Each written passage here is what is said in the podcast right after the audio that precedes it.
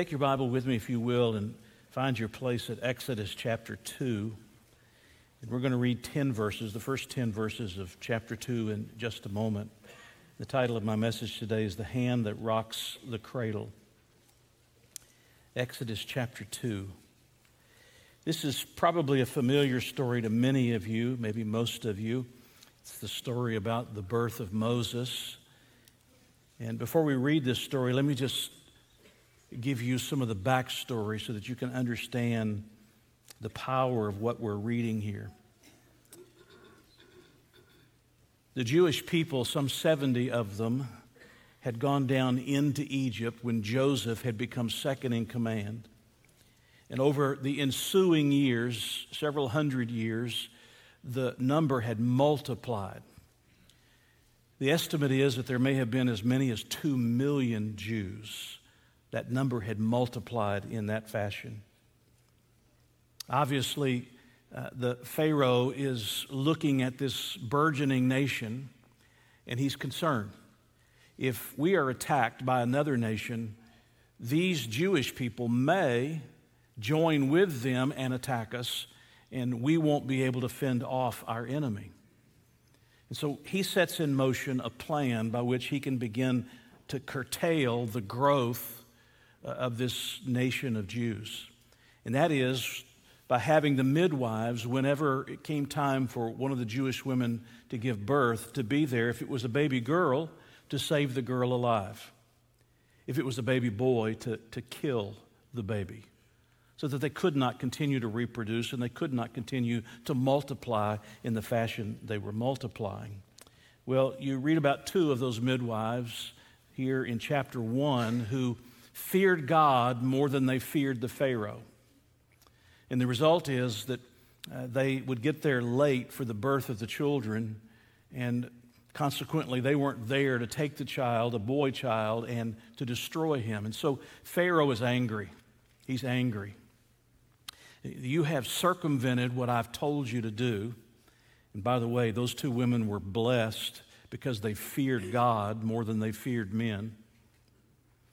But he's angry and he wants to do something uh, to make sure that his edict is carried out, that they do what he said that he was, they were supposed to do.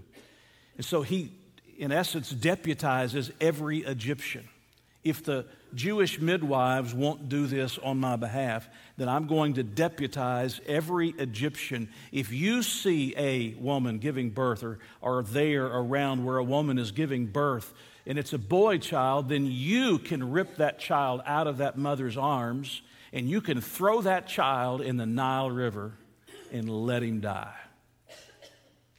So now, not only do these Jewish mothers have to be concerned about those who are the midwives uh, who feared God more than man, now they've got to be concerned about the whole nation of Egyptians in being found out if they're giving birth whether it's a boy or a girl. Well, it's into that setting that you read about this miraculous birth of a son by the name of Moses.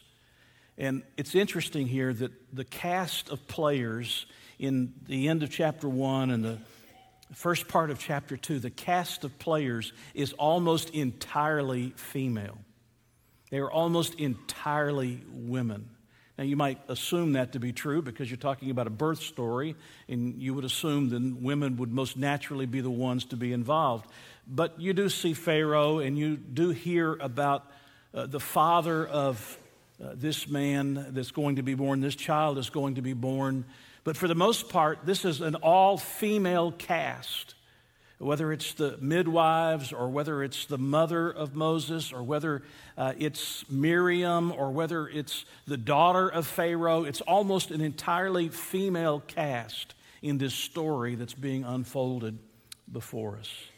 And I want you to follow along beginning in chapter 2, verse 1. And a man of the house of Levi went and took as wife a daughter of Levi. And let's stop there for a moment. I want you to notice that they're not giving, they're not giving us his name or her name. But we don't find out the names of these two people until you get all the way over to chapter 6, and it's found in a genealogy of Levi. And their names The father is Amram, the mother is Jochebed. What I want you to remember about these two is that they are unassuming kinds of people. They're, they're quiet, they're probably in the shadows kind of people. It wasn't that they were asking for themselves to be pushed to the front and everybody to notice them and pay attention to us. Please see us. We are giving birth to this child. This is our child. They weren't asking for any of that attention. Obviously, in the circumstances they were in, they didn't want any attention. But they're in the background. You don't even know their names. You don't find the name of, of Moses' mother till later on in the story. He goes on in verse 2. So the woman conceived and bore a son, and when she saw that he was a beautiful child, she hid him three months. But when she could no longer hide him, she took an ark of bulrushes for him. She daubed it with asphalt and pitch, put the child in it, and laid it in the reeds by the river's bank. And again, let me stop for a moment. The word ark, the ark of bulrushes, the only other place that that word ark is used, other than in this story, is in the Genesis story of Noah.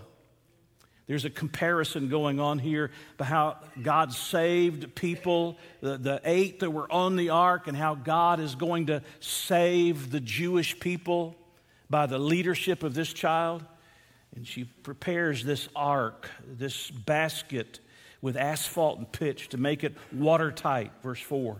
And his sisters stood afar off to know what would be done to him. Then the daughter of Pharaoh came down to bathe at the river, and her maidens walked along the riverside. And when she saw the ark among the weeds, she sent her maid to get it. And when she opened it, she saw the child, and behold, the baby wept. Now, what woman can turn away from a crying baby, right? Don't you, even when you're in a restaurant somewhere or when you're out uh, shopping at some particular store and you hear a baby begin to cry, doesn't it cause you to stop and turn and to look? And here she hears this baby crying and she turns to see this child. So she had compassion on him and said, This is one of the Hebrews' children. Then his sister said to Pharaoh's daughter, Shall I go and call a nurse for you from the Hebrew women that she may nurse the child for you? And Pharaoh's daughter said to her, Go. So the maiden went and called the child's mother. What a great story, right? Then Pharaoh's daughter said to her, Take this child away and nurse him for me, and I will give you your wages. So the woman took the child and nursed him, and the child grew. And she, uh, she brought him to Pharaoh's daughter, and he became her son. So she called his name Moses, saying, Because I drew him out of the water. Let's pray together. Heavenly Father, we, we pray today that you will bless these dear ladies. We are so grateful for our mothers. Uh, I think of my mother who passed at 96 years of age and has been in heaven for a number of years now. I thank you for the impact that she had in my life. I thank you for the love that she gave to me and to my sisters. I thank you for the life that she lived before us, the faith that she demonstrated to us. And I pray, oh God, that all of our ladies today will recognize that the hand that rocks the cradle rules the world the importance and the significance and the power that mothers have is right there with their children. And I pray, Lord God, that you'll help each of these ladies to be appreciated today and to realize how loved they are on this day. In Jesus' name I pray.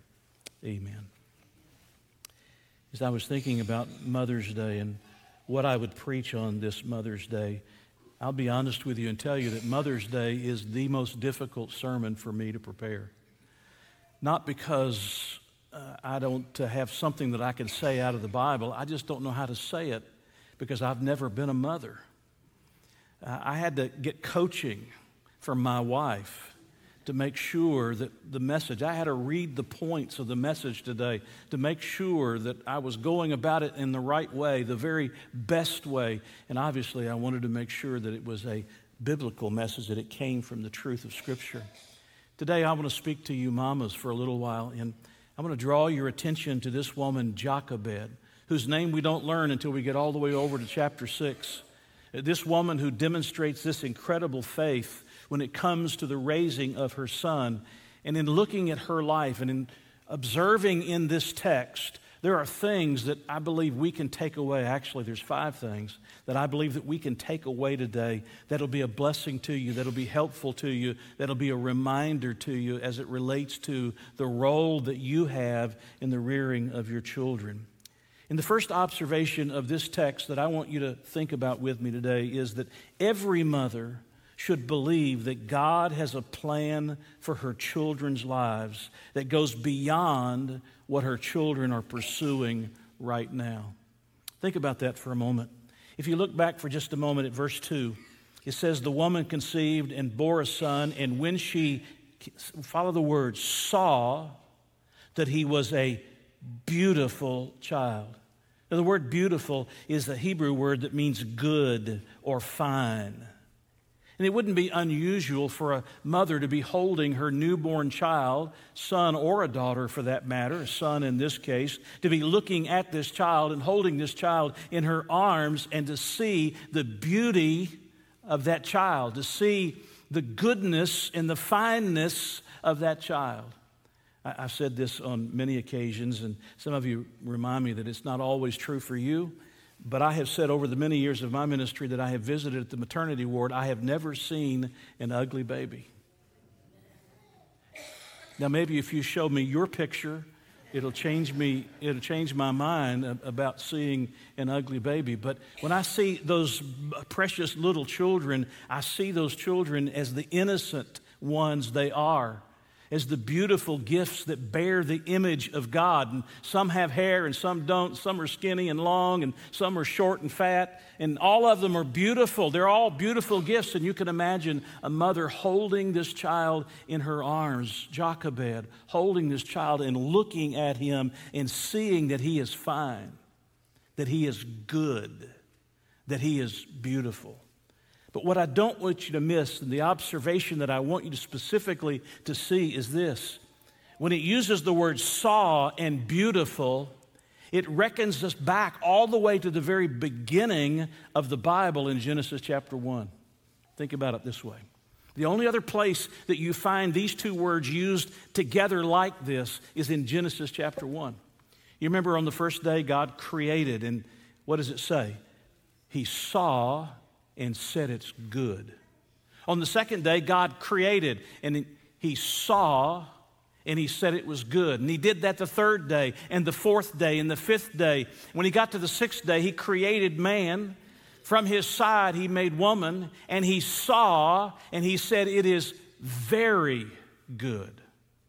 Now, the point I'm trying to make here is that there's more going on than just a mother looking at her newborn child and saying, How beautiful. He looks like his father. He looks like me. He looks like a grandparent. It's more than just that going on because what's happening here is this woman is looking into the face of this newborn child and she recognizes that this child has a special destiny for his life. I think most mothers look at their children and they probably recognize that their children have a destiny that God has for that child or their children to fulfill. Every child needs a mother to believe in him or in her. There's nothing like a mother on the sidelines at a baseball game or a football game or a soccer match. There's nothing like a mother on the sidelines of a tennis court or wherever it is who's cheering on her children. I believe in you. I believe in you. You can do this. You can do this. Or they come home with some kind of an assignment and it's more difficult and they're having trouble with it and they're struggling uh, to accomplish it. And they hear their mothers say, You can do this. We'll learn this. We'll work on this together. Stay with me. We can do this. Every child needs a mother who believes in him or her. But even more importantly, is that every child needs a mother that sees God's greater purpose for her children. And that purpose is the glory of God. And this lady, Jochebed, looked down into the face of her newborn son, and she saw, yes, a beautiful child bearing the image of God. And she believed in him like every mother needs to believe in her children. But she believed more than just that he was a fine child. She believed that this child had something by means of his destiny that God had determined for him. And the ultimate aspect of that destiny was to bring glory to God through his life. Our children weren't created to just make society a better place. Our children weren't created to just achieve their lifelong dreams, and that's the end in itself. Our children were created and brought into this world for the purpose of ultimately bringing glory to God, no matter what they do, no matter where they go, no matter who they're with, to ultimately bring glory to God. And Jochebed looked into the face of this little newborn child and she believed in him. She, she believed in her child, but it was more than just believing in him because he was pretty, because he was beautiful, because he was handsome. It was believing in him that God wanted to use this child for his glory. Isn't that what the Bible teaches us? That no matter what we do, whether we eat or drink, I mean, the most mundane things of life, the most uh, simple things that sustain life, whether we eat or we drink, he says, whatever you do, he says, do it all to the glory of God. And mothers have to look into the faces of their children and say, it's not just about you having a better life or you getting a college degree or you having a successful career. It is that my child has a greater destiny than even those things, and that is that through his life or through her life, God is going to accomplish his glory through my child. I think about the passage of Scripture in Psalm 127, verse 4. It says, Like arrows in the hand of a warrior, so are the children of one's youth. Moms, I think what Jochebed is trying to teach us today is that we don't want to aim just for the target of success in life. We want to aim beyond that target. Every arrow has to be pointed towards something. And we want to aim that target at something greater than just success in this life, just accomplishments in this life. We want to aim that target so that our children recognize my greatest destiny in life. What I believe as your mother is the greatest destiny that God has for you is that your life be lived out in whatever you do in a fashion that it brings glory to God, even to the place when you're eating and you're drinking. You want God to be glorified through your life. In everything our children uh, do, we want them to ask, How can I give glory to God in this endeavor? How will God use my life and pursuits for His glory? We want them to be aimed at something greater than just the, success, the, secular success of this world. We want them to be aimed at something that God says should be true of all of us living for the glory of God. And she looked into the face of her child and she knew that this son had a destiny. And the destiny was more than just having a good life in Egypt. The destiny of this son was in some fashion and in some way. She doesn't know how it's all going to play out, but in some fashion and in some way, God's going to use her son for his glory and for his good. I think back across my life, and I'm not the best example for this.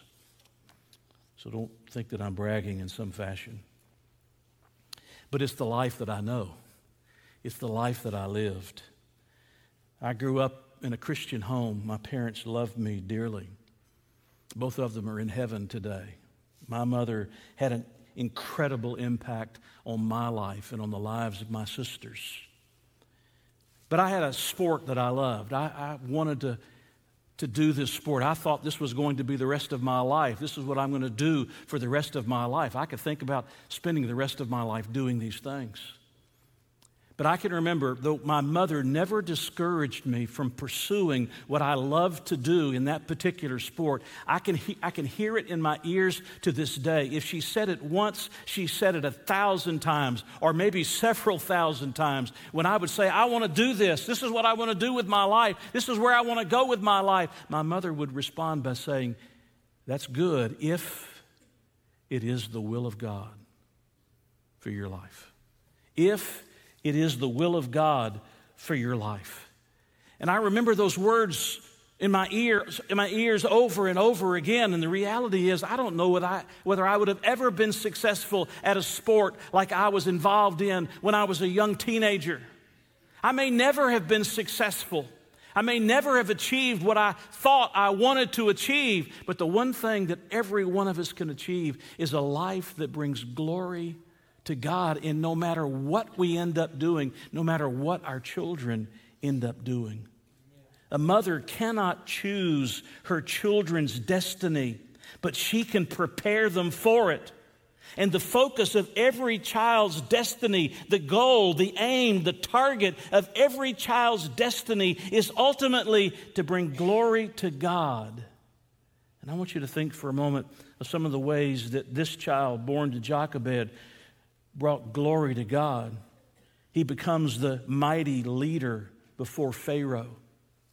He received the law of God on Mount Sinai and led the children of Israel to the edge of the promised land.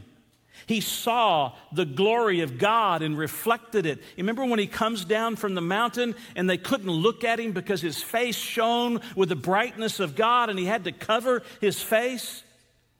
He authored the first five books of the Bible called the Pentateuch. He, he, became the architect, or if you will, the building superintendent of the tabernacle where the people of God would worship the one true God. And he became the commander in chief of the nation of Israel.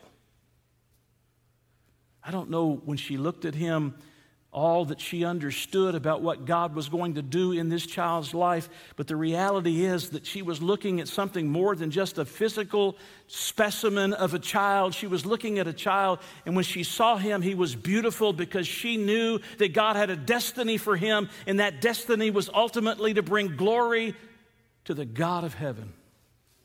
And she knew that she had a gift that had been given to her. God has things for our children to accomplish. And mothers, you can't determine what all of those things are going to be.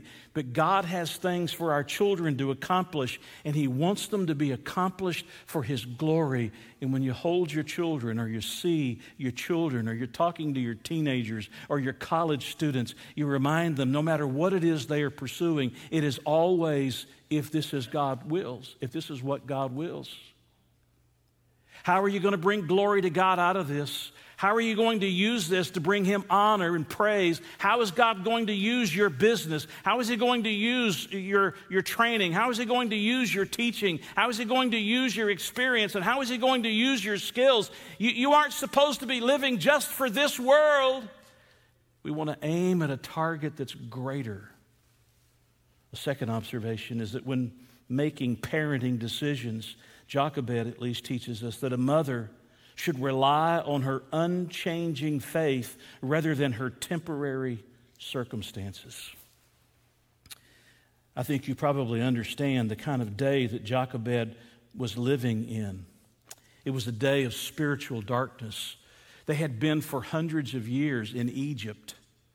Many of the Jewish people themselves had begun to take on the Egyptian ways. They had begun to question whether God was ever going to come and deliver them or not. And there was spiritual darkness that surrounded her. The day in which she lived was a day that was a culture of death. I mean, let's take the baby boys and let's just throw them into the Nile River. And the culture of death was beyond just the Hebrew boys that were born. It existed in Egypt in many other fashions, and she lived in a day that was a culture of death. She was surrounded by it on a constant basis. And she had to live with the oppressive slavery to the Egyptians. They had to work under taskmasters. They had to live in some of the most difficult and harsh kinds of circumstances. But she couldn't do anything about those circumstances. She couldn't do anything about the things that surrounded her that were so difficult in life. But the one thing she could do, she could raise her son to honor God anyway. People sometimes say, Can I raise my children to honor God in the present evil world in which we live? And the answer is always yes. The answer is always yes tough situations can become the stage on which God does his greatest work, or they can become the excuse for our greatest rebellion. And here we find a woman who was constrained by her faith rather than by the circumstances in Egypt. She was constrained by her faith rather than the circumstances in Egypt. She recognized that she had a responsibility to someone greater than the society around her, and that responsibility was to the God of heaven above her. And she accepted that responsibility. As a matter of fact, one of the things that's point out, I pointed out about her in Hebrews chapter 11, verse 23, it says, By faith she did these things. By faith she did these things. Can I just tell you that this lady, Jochebed, sees her circumstances for what they are temporary. And she sees the Pharaoh for who he is a mere man. And she is determined that she's not going to take the easiest path for the sake of peace, but she's going to do what is right for the sake of principle. I'm going to do what is right for the sake of principle, that this is what my God calls me to do in the rearing of my son. And the result is that God honored her because of that commitment. Think about not just Moses, think about her other two children. You know, she, he had a brother that was three years older. He had a sister named Miriam that was older than that, could have been as much as 10 or 12 years older. Th- think about them for a moment. Uh, Jochebed's son, he, he'll become the deliverer of Israel from Egypt, but Miriam became known as a prophetess and a leader of the women. And her other son, Aaron, becomes the high priest of Israel. And we all know that all three of them were flawed in various ways. When you read their story, you read about some of their flaws, but there's a woman who believed that God had a greater purpose for her children, and that purpose was the glory of God, and a woman that was committed to making decisions not just based on her circumstances at this moment, but based on her faith. She was constrained by her faith. I choose this not because it's the easiest, because it's the right thing. I choose it. Your children need to see mamas, a living example of your faith that does the right thing, that does the right thing no matter how difficult the circumstances are in which you have to live or the things in which you have to deal. Think about it this way for a moment. I did okay in math. Probably many of you did okay in math for a while you know, 1 plus 1 is 2, and 2 plus 2 is 4, and 5 plus 5 is 10, and 10 times 10 is 100. I got the basic math. But when I got to algebra and to geometry, it was another story. Our football coach was our teacher for both of those subjects, Algebra 1 and 2, and geometry. Coach Floyd was his name. He was an African American man, wonderful man, great coach. He was the teacher, and he would come to the class and he would look at me, I'm sure, maybe some of the other students, and he would recognize that we were struggling with understanding how to solve these formulas that he had given to us or that were in the book. And so we had a chalkboard today. They probably have a whiteboard, or they may have some kind of computer device that they use in the classroom that pushes it, pushes it up on a screen where the kids can see. But we had a chalkboard, and he would go to the chalkboard and he would write out that particular formula, whatever the formula was, and then he would walk us through how you solved this problem, how you were to deal with this particular problem. And just being able to see it helped to understand it. Amen? Just being able to see it helped us to be able to understand it. If, sometimes, if I can just see somebody work something out, then I can understand better how I'm supposed to work it out. Mothers, you are the whiteboards of your children's lives. You are the chalkboard of your children's lives. They are looking at you and they are watching you and they are learning from you how to work out the problems of life and how to deal with the challenges of life. And they need to be able to see you applying the truths of Scripture, the truths of godliness. They need to see you working them out in your own life so that they will learn how to work them out in their lives as well. Mothers are the whiteboards, the chalkboards from which they're learning the Christian faith. And mamas, I can't express to you how important it is that you be constrained. Hear me. You be constrained by your faith, not by the circumstances that are around you or the society in which we live. Number three, mothers will find peace. Here's a third observation mothers will find peace of mind in accepting the role of God's providence in their parenting, which reminds them that they are not alone in raising their children. I don't know if you paid attention as we were reading through those 10 verses or if you thought to think about it in this fashion, but do you know whose name is strangely absent in those 10 verses that we read? The name of God. His name is strangely absent in those 10 verses. As a matter of fact, you don't read about God's involvement here except back in chapter 1, verse 20. If you look back just for a moment, talking about the midwives who refused to obey the Pharaoh, it says, Therefore, God dealt well with the midwives. That's, that's the first time you meet his name in the unfolding story of the birth of Moses. And you don't find his name until later in chapter 2. But remember, when you get to later in chapter 2, you've moved years down the line in the life of Moses. Years down the line in the life of Moses.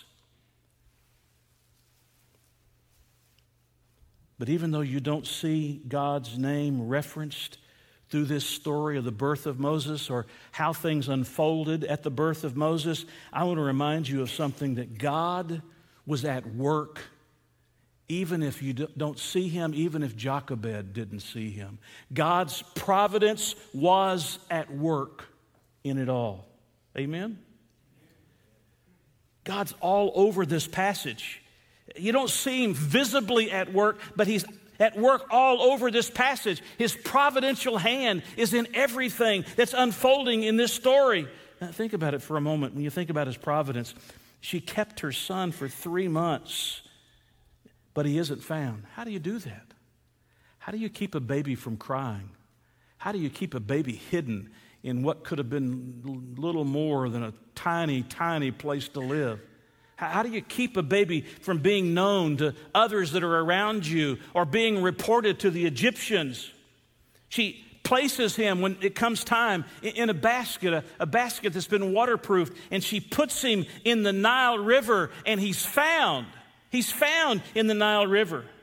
Or think about Pharaoh's daughter who comes down at just the right time and at just the right place, and she hears him crying. Or consider Miriam who's watching from a distance and she's seeing what's going to take place with her younger brother Moses. And as she's watching, she's ready with an answer. She's ready to come and say, Hey, would you like me to find one of the Hebrew mothers to come and nurse this child? Or consider for the fact, for the fact that this is Pharaoh's daughter. She sees this Hebrew baby. She knows it's a Hebrew baby, probably because of circumcision, but she knows this is a Hebrew baby. But instead of doing what her father had told her to do, what does she do? She takes the baby up and has compassion on him. And then she lets Miriam find his own mother, the baby's own mother, so that the mother can nurse him and care for him. And guess what? She's going to pay for it all. The Pharaoh ends up supporting the very one he wanted to destroy. I don't know if you see what I'm trying to say, that those aren't coincidences, that's providence. And you might not see God's name in this story specifically as it unfolds until later on or prior to. The fact of the matter is, God is at work, mothers. God is at work in your life and through your lives. This is a story that's reminiscent of the story of Esther. You remember in the story in the book of Esther, God's name is never mentioned. And yet, in the story of Esther, we know that there's this evil plot by Haman to destroy the Jewish people. And God has placed Esther at the right place at the right time, given her favor with the king, so that she will be able, at such a time as this, to be able to save her people alive. Those aren't coincidences. That's the providence of the Almighty God. And mamas, I want you to be reminded today, as with Jochebed, it may one, you may wonder sometimes when you look around, where, where is God? Where is God? I want to remind you that even when you can't see God, God is at work. And God is doing His work in you and through you in the lives of your children. May I just add quickly that Jochebed cooperated with God's providence? She cooperated with God's providence. She might not have known that that was what she was doing, but that's exactly what she was doing, cooperating. She, she worked diligently to keep the baby quiet for three months. She made sure the basket was sealed so that it would float on the river. She put it, by the way, in the reeds or among the reeds on the Nile River. I can't help but think in my own mind that she placed it there in part because she didn't want the ark to get out into the flow of the water and the child be, you know, swept on down the river and nobody know whatever became of him. She is at work here as well. She apparently asked Miriam to watch to see what was going to happen to him. I mean, you have here the sovereignty of God and the free will of man. You've got God at work, and He's using this mother to, to accomplish His will. Whether she recognizes it or not, they're working together. Moms, you're working together with God. You're not alone. That's the point. God was using her reasoned, logical approach to accomplish His will. God could have done this work without her, but He chose to do this work through her. Mamas, you're not alone. You don't have to be perfect. And it doesn't all rest on your shoulders alone. You just get up every day and you say, God, I give myself to you and I surrender myself to you to be a vessel through which you can work. And whether I know it's you at work or not, I want to be your hands that rock the cradle that rules the world. There are many mothers that are expending vast amounts of energy trying to make sure their children turn out right. And God wants them to know today that He sees them and He's at work through them. He wants to strengthen them and He wants them to know that it doesn't all depend on them alone. He wants them to rest in Him and to trust in Him that He will complete His work. He will complete His work. They don't have to be perfect moms. There's some today that are single moms, and you're at the end of yourself. You're so drained and so depleted. You've been left with very little energy, very little resources in your spiritual tank, and God wants you to know that He loves you and is pleased with you. He wants you to trust Him even when you can't see Him. He wants you to trust Him. There's other moms that have unbelieving spouses and they're raising children that were from another marriage, or they're raising children from another marriage, and God wants them to rest in Him, knowing that He's at work in them and through them in their children's lives. He will be their strength and do what they cannot do. Do you see what I'm saying? Mamas are thinking logically and they're doing all they can physically to make sure they're caring for their babies, but it's not you alone, mamas. It's God in you and it's God through you. Number four. A fourth observation teachable moments in a child's life provide an important opportunity for mothers to instill values that will shape their children's future. Think about this. Again, we're making observations from this text. We don't know exactly how long Jochebed had this baby, Moses, to care for. She may have extended the nursing period to some four or five years, or maybe even a little longer than that. But during the time that she had this child in her care to watch over him and to love on him, she wanted to make sure that she instilled in him the things that he could never, ever forget for the rest of his life. She used those moments so that he would never forget his people or his God. I don't know how you do that. Mothers can do that. I, am always amazed at what mothers can do in a short amount of time caring for their children, how they're able to instill in their children's things that they carry, carry with them for the rest of their lives. You and I can remember back and we can look back and say, Yeah, my mother taught me that, my mother taught me this, and you're way on down the road. You're like me, you're way, way on down the road. And you're still impacted by what your mother taught you. And here was a mother who only had a very short amount of time, and she had to make sure that she did everything to instill in this son everything she possibly could so that he never forgot his God and he never forgot his people, and he didn't. Hebrews chapter 11, verse 24, listen to it. By faith, Moses, when he became of age, refused to be called the son of Pharaoh's daughter, choosing rather to suffer affliction with the people of God than to enjoy the passing pleasures of sin, esteeming the reproach of Christ greater riches than the treasures in Egypt, for he looked to the reward. I, I don't know, I, I can't remember anything from when I was four or three or two or 30 or 40.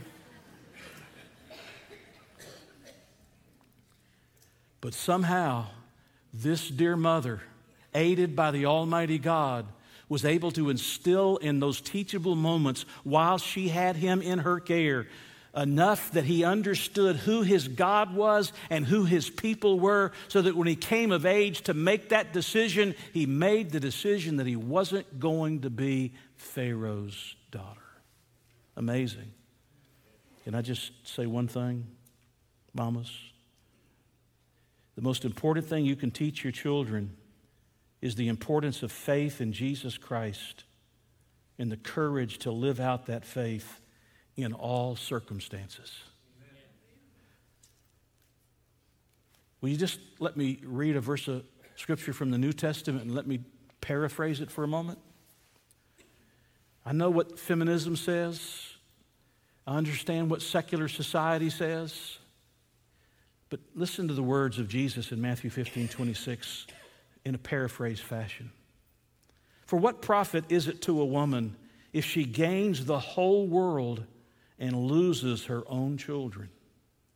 Or what will a woman give in exchange for her children? Mamas, the time you invest in your children the time that you give to teaching your children, instilling the values and the virtues that you want them to carry with them the rest of their lives, are some of the most important things you could ever possibly do. The most important being that you teach them about having faith in Jesus Christ and about living out that faith no matter what the circumstances are. But, mamas, you can do that in a way that nobody else can do that. You can do that in a way that the school system cannot supplant it because it's instilled within them. We're to use, mamas, we're to use the time that God gives us with our children to instill in them those virtues and those values. And number five, and finally, a fifth observation. At some point, every mother has to entrust her children to God's plan for their destiny, just as Moses' mother released him onto the waters of the Nile in faith. That's not the thing any mother really wants to hear. No mother ever looks forward to that day that their children become independent. But the reality is, that's the way life works. And there comes a moment in every mother's life when she has to let her children go, put them out on the Nile, and let God be the one who's watching over them. You cannot be a helicopter parent forever. And there's nothing more wonderful than seeing a mother do all she can to prepare her children for this world and then to take those same children and trustingly place them in the hands of God. I don't know about you that have grown children as we do. You know, when our children were underfoot, we were there to guide and make sure that they were directed where we wanted them to go, where we thought they should go. But now they're older, they're grown, and have their own families. And the prayers that we offer are some of the most important things that we do.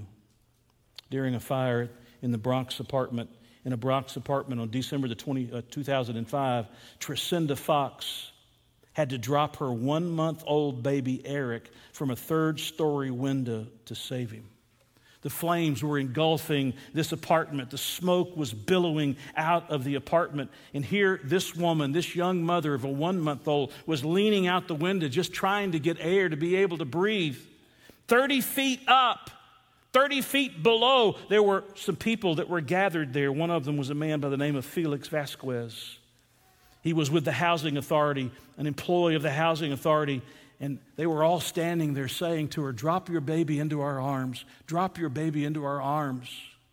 She had a hard time doing that for a long time, but finally she knew that was the only means of being able to, to, to, save her child. And she ultimately dropped that child outside that window, and he was caught by this man, Felix Vasquez. He had been trained in life saving techniques, and he was able to save, resuscitate this baby. And then moments later, the firefighters were able to rescue Tricinda so that neither of them were seriously injured. But when she was asked about the difficult decision to drop her baby from the, from the window, Tricinda said, I prayed that someone would catch him and save his life. I said, God, please save my son. And I have to believe that Jochebed, the mother of Moses, must have felt a similar desperation as she placed her son in a basket and set it on the waters of the Nile River. And she prayed, Oh God, please save my son. There's a poem that I want to read to you as I close. It comes from the 1800s from a man by the name of William Ross Wallace. He was born in Lexington, Kentucky. He trained to be a lawyer. His father was a Presbyterian minister. He ultimately left and uh, went to New York and practiced law and got involved in writing as well. You'll recognize his poem. What I want to do in closing and using this poem is I want to remind you Mamas, you have significance and importance and value. You have power that you don't even know. You have a God that's more powerful than you. And I want to remind you the influence that you place in your child, the influence you have upon your child, is life changing. Now, you're going to hear some words in this poem that are not familiar to 21st century people. He talks about a hovel. He's talking about a, a place like where animals are kept. Or when he talks about being impearled, he's talking about putting pearl, pearls, not pearls, pearls on a string. But listen to his words Blessings on the hand of woman, angels guard its strength and grace.